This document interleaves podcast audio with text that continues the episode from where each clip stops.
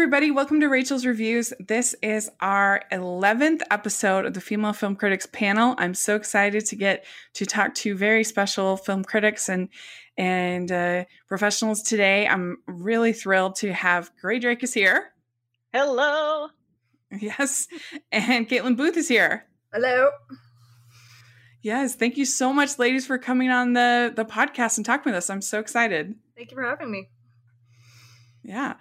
So, what I like to do is give you both a chance to introduce yourself and tell us how you became a content creator and critic. And Grae, why don't you start? I am a former filmmaker and a always movie nerd. And eventually, after starting my own podcast, I got hired to write movie reviews, um, which was both like my dream and my nightmare because as a filmmaker, criticizing other filmmakers' work is very difficult for me emotionally.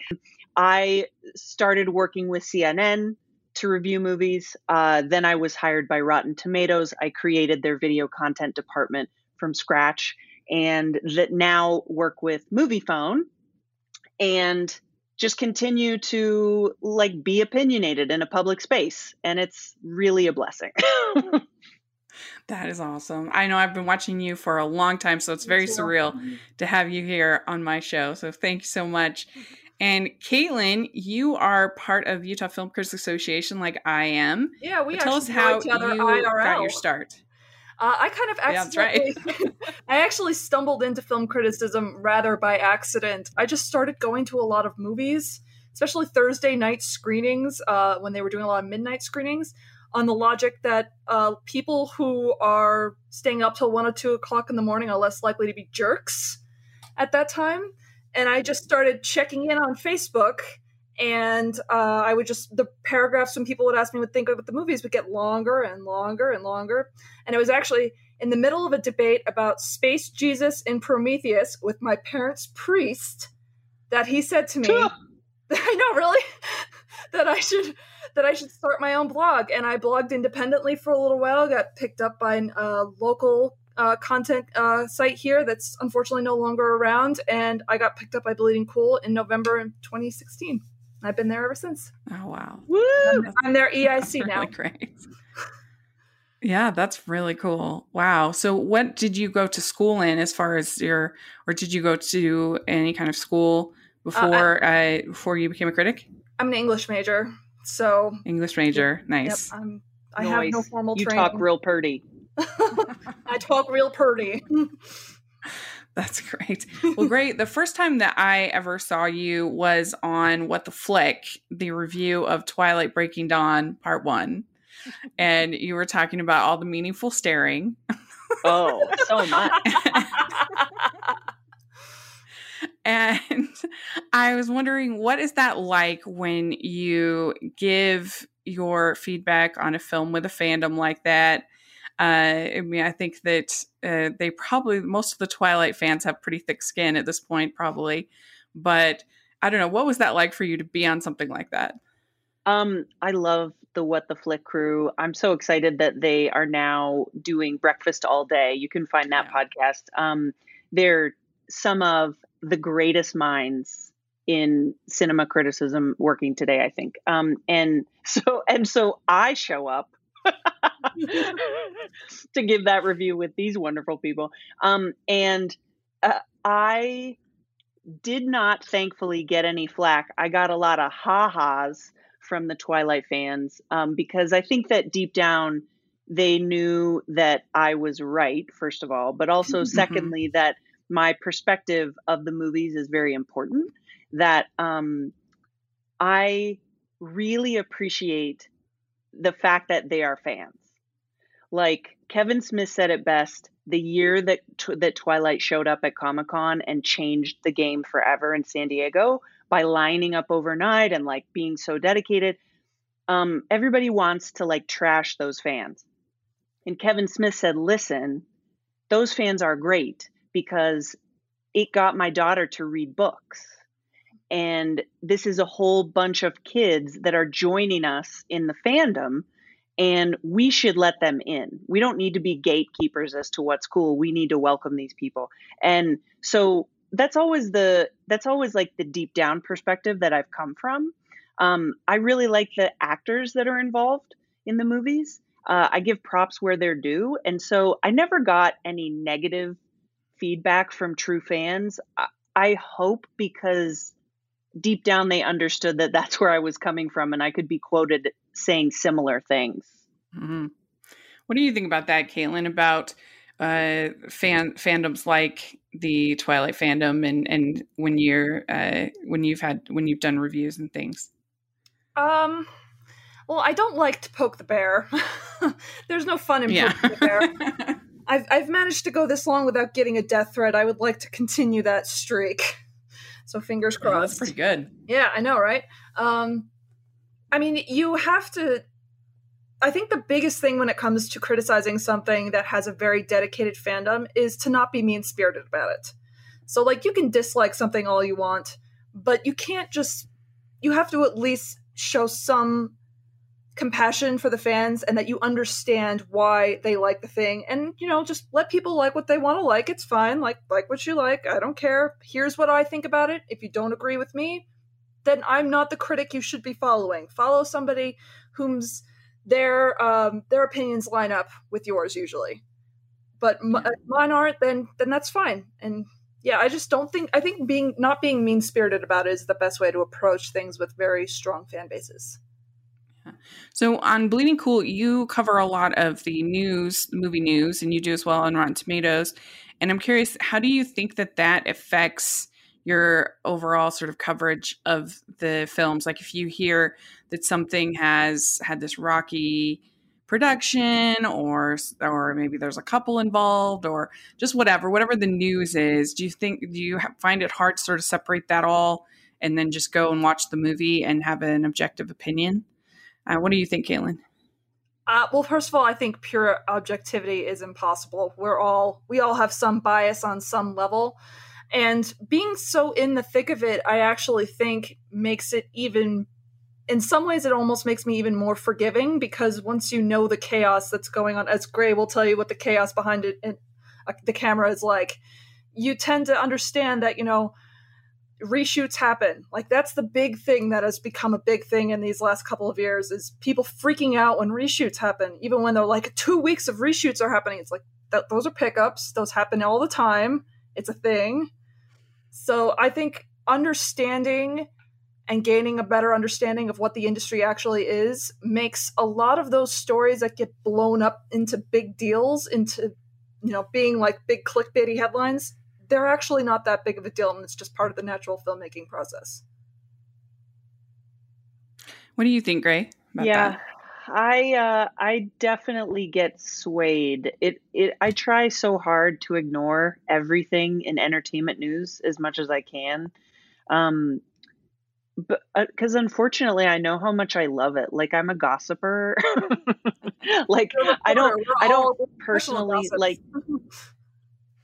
kind of. Um, I mean, I I get so tickled when I hear like, "Ooh, this star is canoodling with this director," and then I'm like, "Girl, don't perpetuate that. Don't click on that link. That's rude. Don't do that." Um, I it definitely colors the way that I see the film, and um, so much of film criticism and art criticism in general is just subjective that I I want to drown out as much of it as I can so I could look at what's in front of me. Um, the longer that I do this job, the more impossible it is. I can usually tell within the first 10 minutes of a movie like what's going on, what's going to happen, who the movie's for, and when I am surprised, it is a joy to behold. Mm-hmm. Just a magnificent experience that reminds me why I love this job. Can you think of one off the top of your head that really uh, surprised you?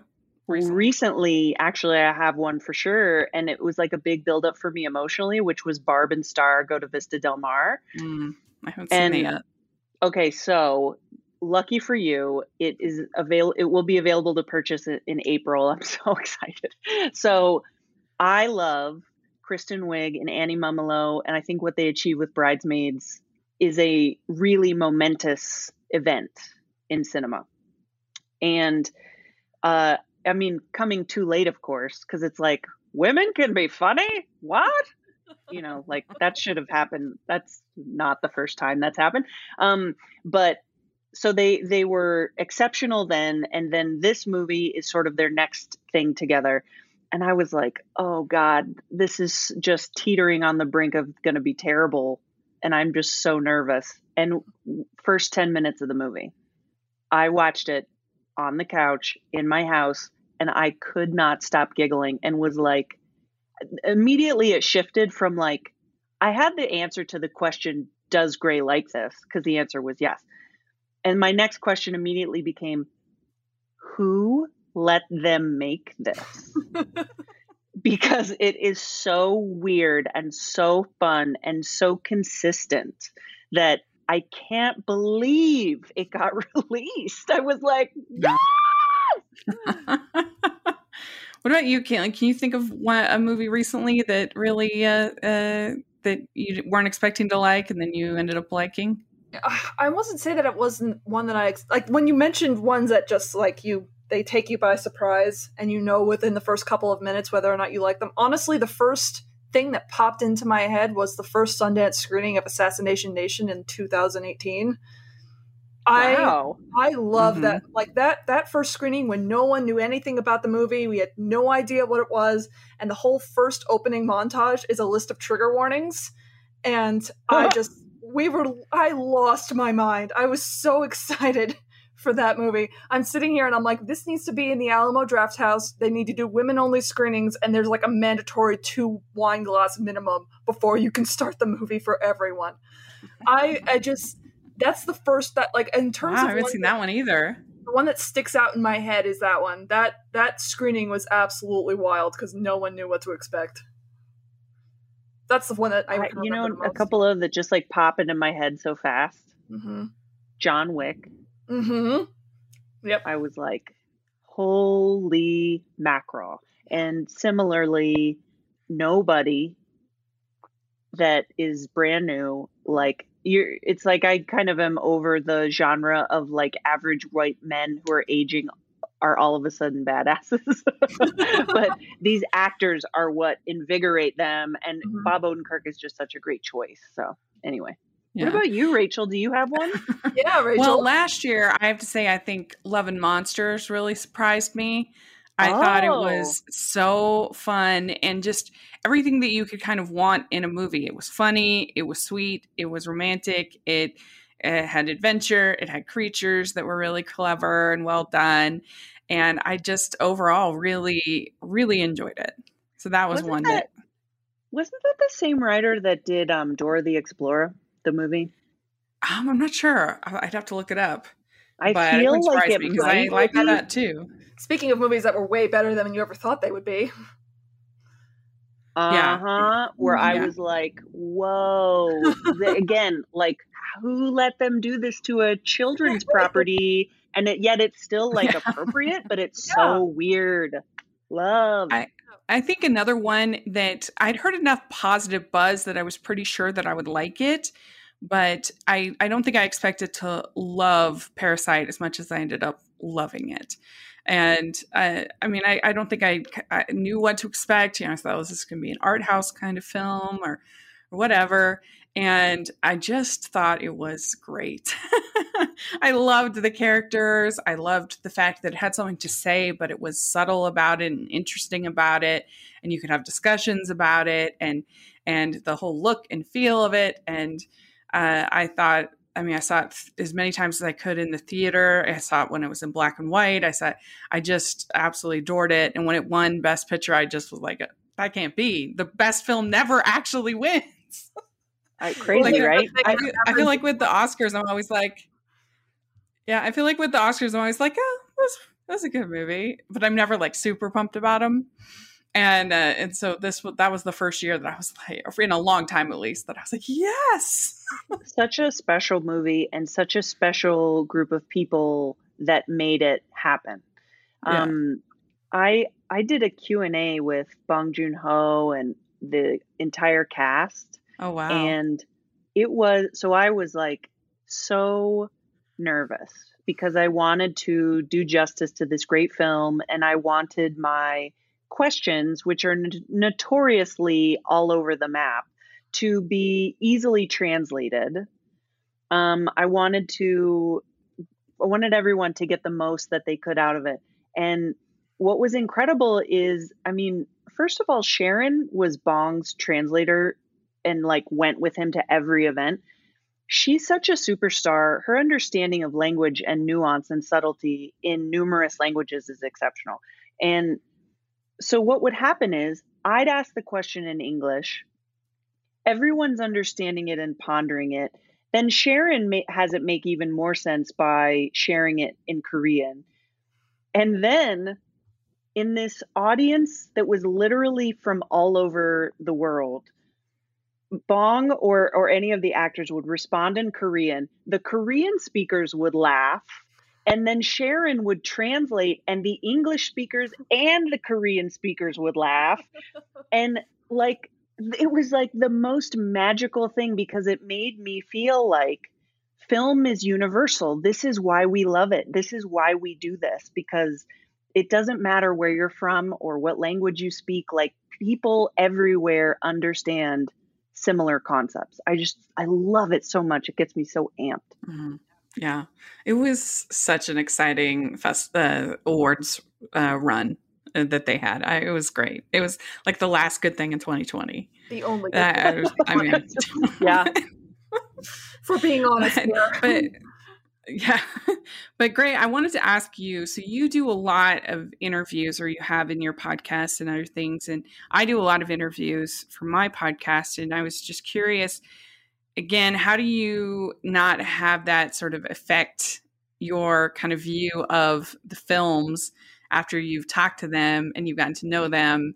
It's something that I feel like I'm pretty good at, but it's definitely something I, I have to, you know, try to make sure that it's not too coloring my views. Yeah, I mean, I I'm always aware of what my own biases are, and I generally try to call myself out on them as clearly and openly as possible. Um, thankfully for me, these days, the majority of my work is through radio and television. Mm-hmm. And so it's a lot easier for me to give context through my speech. So when I would be talking about Parasite, for instance, I would be talking about the film from my perspective as a filmmaker and critic, but at the same time, would definitely mention that I have spoken directly with these people and i think that they're just delightful. And and so i try to make my bias as clear as i can at all times uh, because you know if i'm not going to say it I mean, I should be the one to say it. Let's put it that way. I don't want someone else to say it. Right. Yeah. I mean, and luckily, most of the Hallmark movie, because I that's mostly who I interview is Hallmark people, is and most of them. Uh, I mean, we try to give critical analysis on Hallmarkies podcast, but it's still it's not like the the most serious analysis that you could give. I mean, it's well, yeah, Hallmark I mean, movies. Yeah. So it, the, I guess I just take everything with a little bit of a grain of salt. I, I feel like with, with, criticism, the especially having worked for Rotten Tomatoes, like all people want to talk about is like, well, what's the tomato meter? And yeah. I think that that is a very boring question. I think mm-hmm. that really what what is important as a as a uh, like someone receiving criticism uh, as like a, a fan that's reading an, a review in in my opinion, the gold of criticism is not just picking someone that has the same taste as you. It's picking someone to read or to listen to that who's a pre, whose perspective you appreciate. Mm-hmm. and that is ultimately the secret to how we become more well-rounded people. Not everyone is interested in having that conversation as the internet has taught us many times. But that's what i do. It's like i don't want i don't want to read Leonard Maltin just because I agree with him all the time. I want to read his reviews because I think that he's a brilliant mind. Yeah. I agree. Yeah, and I wish the people understood as far as Rotten Tomatoes goes, the struggle that are for like 80% of the movies I see, I'm kind of like, mm, that was pretty good. It was okay. Yeah. Like and and trying to decide whether that mm, is it mm, negative or mm, positive is very hard sometimes. I have a lot of two and a half star out of five reviews. What do I do with that? Where do I put it? And I think that for most critics, the difference between a four and a six out of 10, not that much. Yeah. Would you agree, Kaitlyn? I would absolutely agree.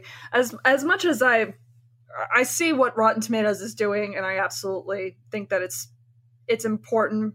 But at some, on another level, it's like you know, as critics, we were talking earlier about you know going into a movie and actually being surprised, and for general audiences, we don't they don't get that. You know, if you you know you go back to the restaurant model, if somebody only eats at one restaurant a year and that restaurant is McDonald's, then McDonald's was the best restaurant they ate at that year somebody only sees one movie a year and that movie was i don't know transformers then transformers was the best movie they saw that year and that's where i feel like the audience and critical divide can happen sometimes when we lose our minds over these weird indie movies and everyone's like why why are you freaking out so i mean rotten tomatoes is a tough thing because it is you're like okay is this how, much is this going to sway? Is this going to is this a positive? Is this a negative? I know for me, like when I was doing the Snyder cut, I was like, is is this a positive? Is this a negative? I really don't know. And is it?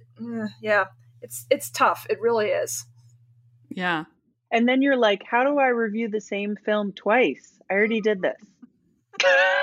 the key was you have never seen it again since you saw it in 2017 and literally not remember a single frame. that was how I did it. Well, and, I'm with you. Yeah, well, and I said I was going to use this for my uh, for my review. I'm proud of actually later on, but I I didn't even feel like the Snyder Cut was an actual movie. I said in my review I felt like it was an event, like something you like Muppets 3D or something like that. It it uh, uh, at the amusement park, but obviously four hours long. It's not really a movie. It's not a series either. So what do I do with it? Like it was just sort of I don't know what I, I don't know what to do about this. I always try to ask myself the question of what what was this movie made for?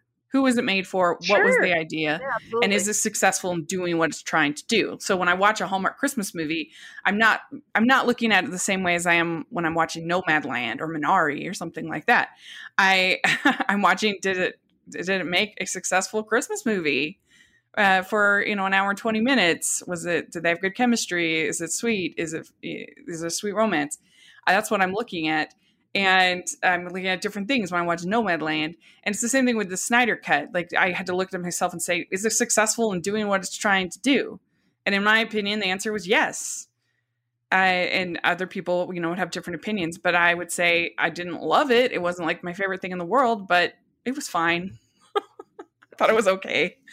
Well, so and, I gave it a I positive. Think, I think that anyone that is consuming criticism is best serving themselves by uh taking it as i mean this it's like it's like just it's it is one way of seeing it hopefully delivered to you by a person whose thoughts you're interested in hearing yeah. um rotten tomatoes is designed to be very splashy and to make it very make, give movies very distinct scores it's not meant to be a cinema score that's like middle of the road. It's not designed like that. And um, I can't even count how many times that the stupid tomato meter was not what I believed. And just before I go is this movie Courteney Cox directed, and it was like seven years ago or something. And I had never seen it. And I had it on HBO and I looked on RT and it was like I, I looked it up so I could tell you. It's like 10%. percent mm hmm The movie's good, you guys. It's good. I cannot believe that lowest score. And I'm like, ugh, the tomato meter strikes yep. again. Yep, it yeah. does.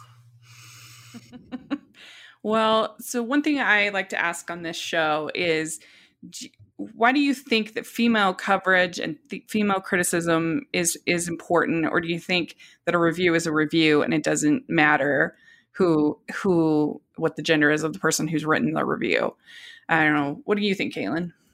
I mean, absolutely, we need more representation across the board for film criticism, not just across genders, but across religious beliefs, sexual orientation, just like all aspects of it. I mean, it's not being I'm not lying when I say it's like 70 30 male, I think male to female, I think, or something yeah. like that on Rotten Tomatoes. So, like, going back to the dreaded tomato meter, it's like you're looking at it and it's like that's not even an accurate representation of what all film critics think of. It's only the film critics who are able to be on Rotten Tomatoes. So, we, we different perspectives for everything is good because no two people have lived the same life and no two people are going to have the same criticism of a movie but we absolutely need more representation across uh, across this industry and female criticism. We just we absolutely do, and it always makes me so happy. Like I was so thrilled when you joined the UFCA, uh, Rachel, because now there's a whole three girls. There's three of us. Hooray! I was like, well, and I was. I was so excited for that because they had actually denied me the year before mm-hmm. because I hadn't done a very good job in my application of showing my depth of criticism. I, I think they had the idea that I was just a Disney person and, and a Hallmark person, which I'm not. Like, I've covered all the festivals. I've covered, I mean, I have over 1,500 reviews on Rotten Tomatoes. And so I think that they had the wrong idea and and but then once they saw me going to all of the screenings that year in 2019 i think they were like oh yeah, okay. She doesn't just cover Disney. Um, but I was pretty depressed when they denied me. so when I got in, I was like, yes. But that's but good for you yeah. for continuing to try because the secret to all of this, the secret to being successful in any path and having your voice heard is just continually using it and and just making sure because eventually everyone that has something to say is going to find an audience there's no question about it but mm-hmm. the real the telling part is that when times get really tough and like for instance when you are super depressed that you get rejected you eventually you picked yourself back up and you reapplied and look at you now. Like that's a that's a huge accomplishment. Mm-hmm. yeah and i also want to tell people that having your content be a like side hustle can be the best blessing of all.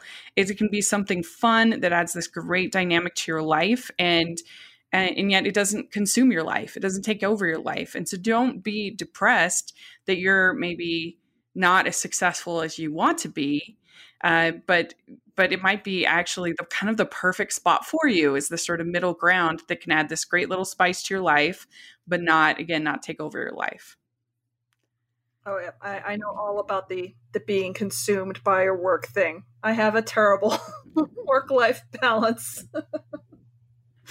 well it's even gotten so much worse yeah it's way worse for me in since the pandemic yeah. because all the stuff that was sort of my balance has all been taken away. So like my church and going swimming and, and other things that I used to do gone. And so it's now it's just work, work, work, work, work, work all the time. And once I start going back to church, once I get my vaccination, I, it's going to be a little bit of an adjustment because I've just been using Sundays all day for work, work, work. oh my God, that's going to be weird. Oh, but yeah. it was just my coping mechanism to just dive into 100% just working all the time. Yep. But Absolutely. luckily it's stuff I love to do, so that's the drug of it. But you know, I still have sort of my I still have my part-time job that I do, and I'm lucky that I'm able to do it, you know, from home and uh, and able to make it all work with all of my uh, work as a critic and as a podcaster. But I, I think that you can have so much fun on a channel before you have to deal with sponsorships and and uh, and mean comments and you know just some of the stuff that comes when you're bigger. So it's not always so enjoy the spot where you're at is what I'm basically what I want, wish I could tell people. I think that there is a certain magic to doing something just because you love it, not because it's what gets clicks and not just because you're making money. Um, and I look back fondly on those times in my life.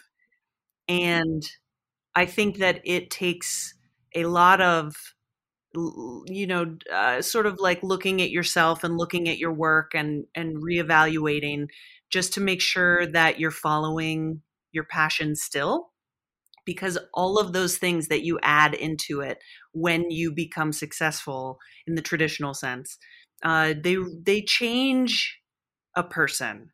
So i am different now and i interact professionally very differently now than i used to.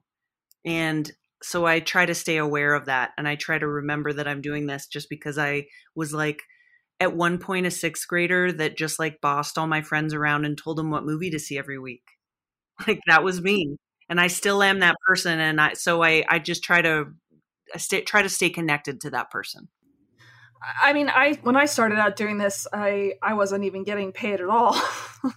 I I was working for one of those sites where they had just enough ads on it to keep the lights on, so no one was making any money. Which, in terms of sites not making not paying you, is about the best I think I could have hoped for. It wasn't like I was working for a site that someone was making a living off of, well, not paying me.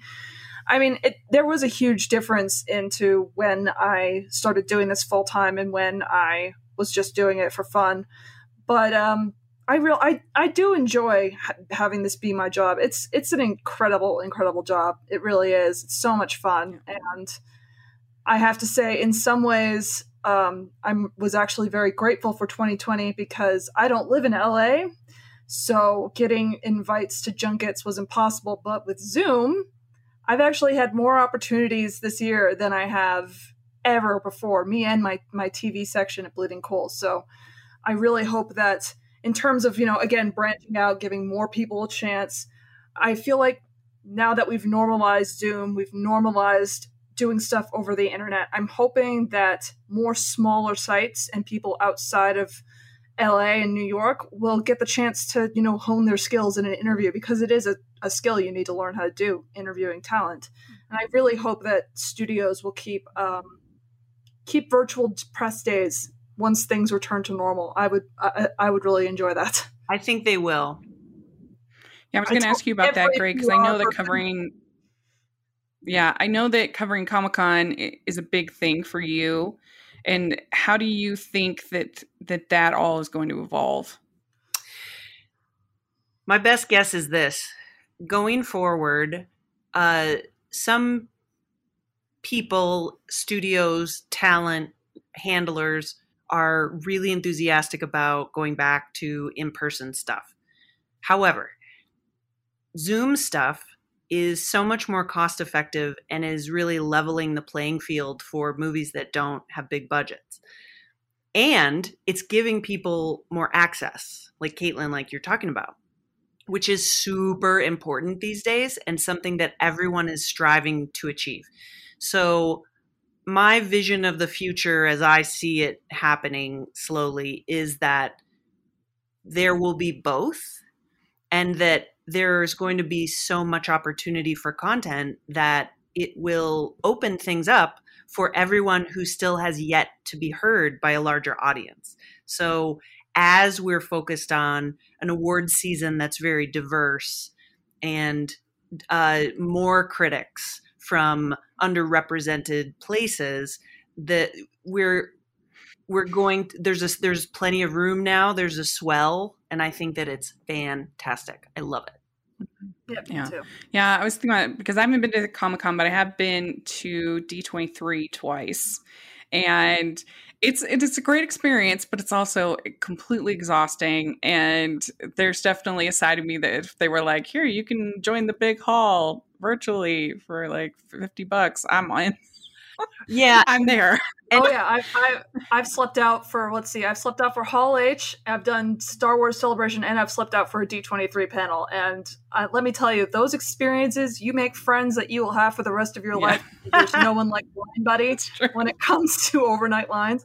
But man, are they some of they're just they're awful. Like they're they're they're a misery loves company situation, and I really hope going into whenever we have San Diego or D23 or any of those again, I really hope we get rid of the overnight lines. I hope we don't have to do that anymore. It's just, how did we yeah. ever normalize that? It's yeah, just, it's, it's gonna, it's, it's tricky. I guess I didn't, I didn't address a Comic Con specifically. Um, I I don't have a good vision for those Mm. because everyone is going to be operating simultaneously in the worlds of super pumped to get back, also very squirrely about being around other people. And Mhm. I think it might be a couple years, even when the cons start operating again. I think that it will be a while before we see something comparable to all the overnight lines of the past. You know, it's it's gonna be really weird. you don't. I don't know what it I looks just, like. I just said to my mom the other day, I'm like, I'm gonna wear a mask at every convention for the rest of my life. I get I every mean- Comic Con virus every single time I go to a convention. I come home Yeah. sick as you would not believe. I'm wearing a mask for the rest of my life at a con, unless I'm on camera. At camera. least you can work in a cosplay. yeah, we're into cosplay. You can It's be gonna Raya. She has a Yeah, mask. I'm go. just gonna be. s- I'm just gonna be Sub Zero at Comic Con for the rest of my life. Yeah, it's fine. Well, so it work. So what we like to do on this show is talk about an unpopular opinion that we've had and what that experience was like. And I, since I just barely finished South by Southwest, I I definitely had some unpopular opinions. There was one called The In Between Girl, which I wasn't a big fan of. And then there's a, a, a musical called The Best Summer Ever, which I totally admire. It's is very inclusive casting with uh, people of all different disabilities, and that's awesome, and I admire that. And it was definitely made with the best of intentions, with a very sweet cast, and so it's very difficult to say that I thought it was extremely amateurish. yeah, And those are the I thought the music was, was there wasn't one memorable tune, and I was hyped for it because I love musicals, and I I, I was hoping it would be something kind of like a sweeter version of uh, Anna and the Apocalypse, Apocalypse, which I loved, uh, which was an indie kind of you know small budget uh, uh, musical. And that's what I was hoping for, but I just thought it was so bland, and there was just not a single sort of hummable song. And it's hard because you don't want to be mean to these people that are so sweet and so great but i didn't i didn't enjoy it. Uh, so i you know have to be real and explain why. But it, you know it can be can be a challenging thing when you're at the festival and these darlings of the festival. Like i memorably a few years ago i did not like brittany uh, runs a marathon Oh, which was the big movie of that. I just thought she was just such a jerk and i did not care about her at all. And and so you know that's an experience to kind of have the unpopular opinion in the festival i think uh, is something that every critic has every uh, most festivals. You have at least one that you're like what? Uh, that's the big uh, favorite. Uh, what about you Grae? What do you think of an unpopular opinion? Um, I I learned the hard way that when you put your thoughts into the public sphere, that the public is there to hear you, and Mhm. so I was just filleting a movie called Chain Letter. And it is like a lesser known horror movie. It, it makes no sense. It's terrible. Mhm. It's so easy to like. I've always come from, I consider myself more of an entertainer really than anything else. And so a lot of my criticism is couched in comedy. And mm-hmm. so when I was making jokes about this completely ridiculous film, the phone rang, like the live line, which I answered as I don't have a call screener, and it was the screenwriter.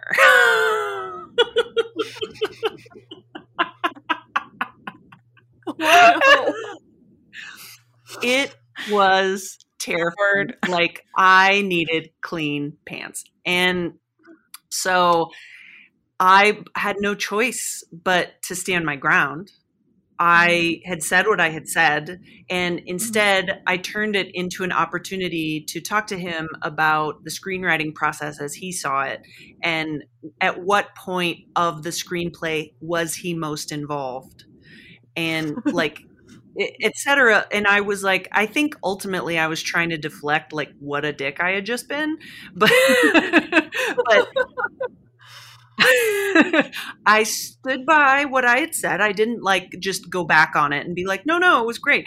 Um but I, I think you know turning it again into like a human moment calling yourself out and then using it almost as a way to educate filmmakers that were listening like what happens to your stuff when you when you put it out there. Um, as it turns out, the the he had he had written an earlier draft and the later draft got super changed. So he mm-hmm. he found my commentary a little bit funnier than the other screenwriter would have. um, but that it it scared me bad enough that it taught me a super important lesson, which is that there are real people behind your what you're criticizing. Mm-hmm. Yeah, I've had that a few times with the Hallmark films. Normally, I try to, again, like you, couch it in humor, and and people know that I'm a film critic, and so that you know I, I believe in being honest. But you know, you still try to. Usually, I feel like we're lucky because there's usually somebody else on the podcast that all that likes the film, or we're able to balance it out somehow. Yeah. And but you know, just the other day, I was interviewing a director, and she asked me point blank, "Did you like this movie that, uh, that she did this, boo, this Christmas?" Boo, so mean. and I, I said, it was a mixed bag, which was true. I like mixed bag. You're so diplomatic. Well done. and uh, and when then we moved on, and it was fine. But, but yeah, mixed bag. Really oh my god, so funny. Uh, but the but, yeah. but again, I I commend your courage in saying that because most people that interact directly with the filmmakers or the talent would have said, I loved it. But you saying it was a mixed bag, y- you might as well have been like, it was a piece of dog crap. well, I know my audience enough and they know me enough that if I were to have said that I loved it when they know I they know I didn't and I said it on the podcast, then they they would call me out on it. Mm-hmm. And I can't do that. That's your so eh, good job. Like uh, really not super not easy to do that. Really nice work. and I proceeded to focus on the, the, the mixed positive that I liked. oh my god, that always reminds me of this sketch in 30 like a part of 30 Rock where Jenna is in terrible plays all the time and Liz goes and sees them and every time she just finds something she can be nice about and eventually it devolves into wow the paper that you made these programs on is so nice. That's funny. it's like when uh, Barney goes to Lily's plays, and I make mother. He's like, I can't take it.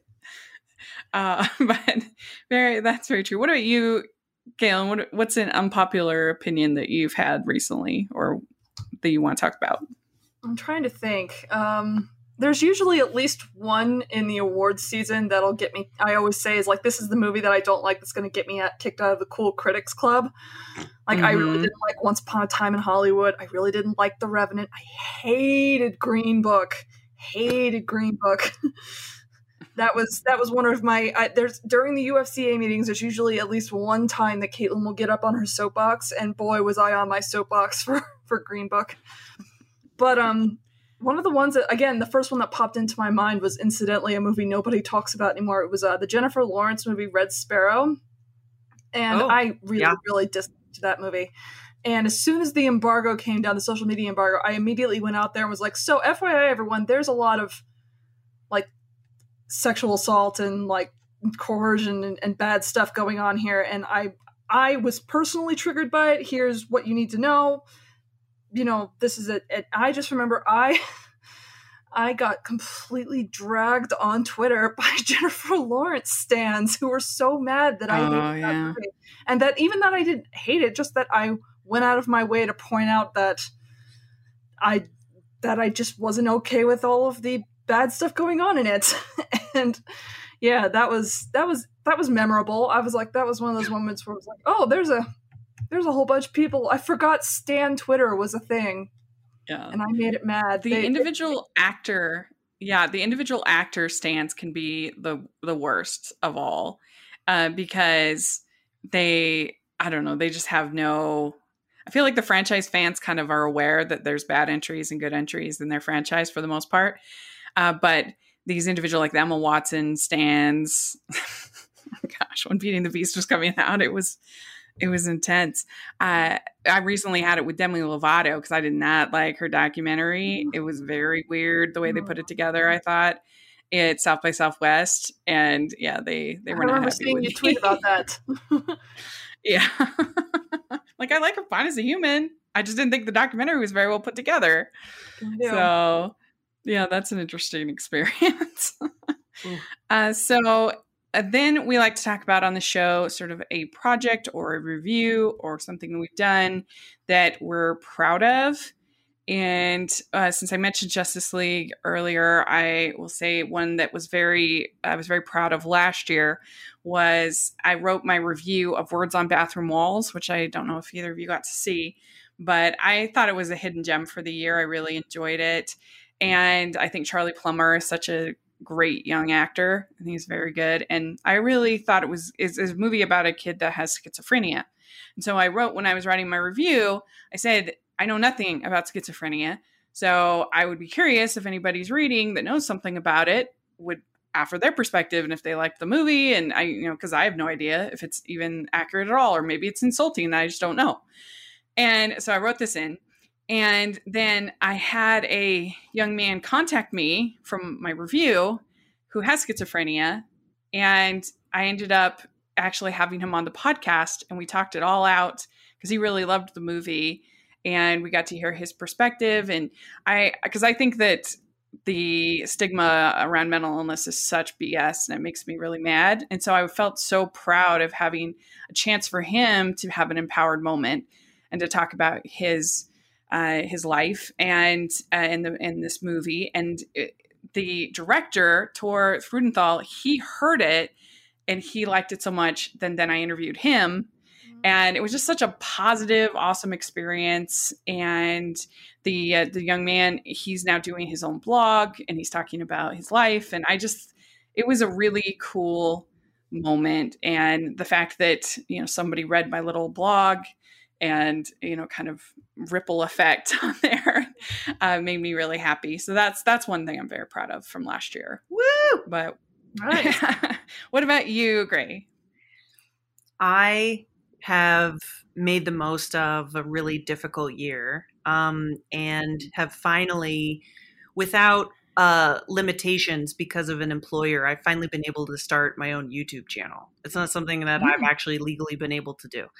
And so I finally started it, and I can see so far what it's turning into is a really interesting resource for certainly film lovers, but definitely aspiring filmmakers, uh, because I've been getting to do a lot of long form interviews with people making all kinds of movies. And so I've done a lot of indies, um, some big releases, and I love diving in with people uh, to talk about like you know the stuff that rarely gets hit on because it's not necessarily the sexy stuff.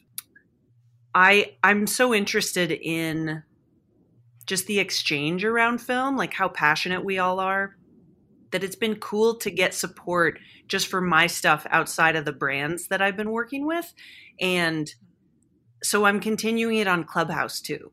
So um, for anybody that is on Clubhouse, it's this really cool sort of live interactive podcasting app where you can join rooms and you hear people talk and you can also join in you know when and uh it's just super fun. Like it's helping me remember exactly what i was talking about earlier. It's it's reintroducing me to the person that i was a long time ago that would have done anything to have this job you know and and it it's so fun just to get to talk to new people. I love it i wish they have it on android I know it's coming. It'll it'll happen really soon. I absolutely guarantee. because I think that will be really fun. Uh, what about you, Kaitlyn? What's something that you're proud of that you participated in that you worked on? Just in the last year or overall? Because I've got two answers. Just So- overall. Okay, so uh, overall, it was a similar situation to yours, actually, Rachel. Uh, I wrote a very, very negative review of Patriots Day, that Mark Wahlberg movie about the Boston bombers. And somebody from Boston who has family who was a police officer who was involved with that situation sent me a private DM on Facebook and told me how much he appreciated the fact that I completely called that movie out for making Mark Wahlberg a fictional person the center of the movie when there were actual real people there doing the work. And it was just it was another one of those moments where i'm like oh wow somebody somebody read my stuff. And like he was like ah i sent it to all of my friends. It's going like I, I, there are people in the boston police department who are reading it and we really appreciate it you know that the fact that you think we should have been the actual heroes when you know we were. And that was that was really really cool was was hearing that from somebody. And and that was that was a lot of fun um, last year, yeah, the that... I wrote last year that I liked the most, I did a two part, like 2,000 plus word essay on virtual conventions and uh, events that I really enjoyed working on and that I'm really proud of. That I just dove into all of it, like what what happened, what works, what didn't, where are we going from here, what does the future of conventions look like. I'm really proud of that because I I put a lot into that. I worked on that for a long time, and yeah, it was. I'm proud of that one. That's great. Well, we'll have links for all of your content in the description. So make sure everybody checks it out. And thank you so much, both of you, for coming and doing this. This was so much fun for me. And uh, I really am grateful for all the work that both of you do. And uh, so, great. Where can people find you and your content? Uh, it's always my name. So it's G R A E D R A K E, Grae Drake. Um, so you can find me on YouTube and Instagram the most. Also on Twitter, Facebook, uh, all those places. Uh, columns are on Moviefone, Interviews are all over the dang place. Uh, but mm-hmm. I, and also on Clubhouse now. So yay! yes. And Kaitlyn, what about you? Uh, you can find all of my stuff over at Bleeding Cool. I write reviews and editorial and news and pretty much everything we can think of. I'm actually going to be doing weekly reviews for Falcon and Winter Soldier, which I'm excited about. And uh, you can follow me on Twitter at Katie's Movies. Great. And you can find me at Rachel's Reviews, all of our social media, iTunes, YouTube, and on Rotten Tomatoes. And also make sure you're following the Hallmarkies podcast. Lots of good, fun stuff over there. And we also have our Patreon group and merch store, so check that out. We have the Female Film Critics Panel merch logo sh- designs, which are really fun. So check that out. And thanks again so much. And we'll see you all next month. Bye, everyone.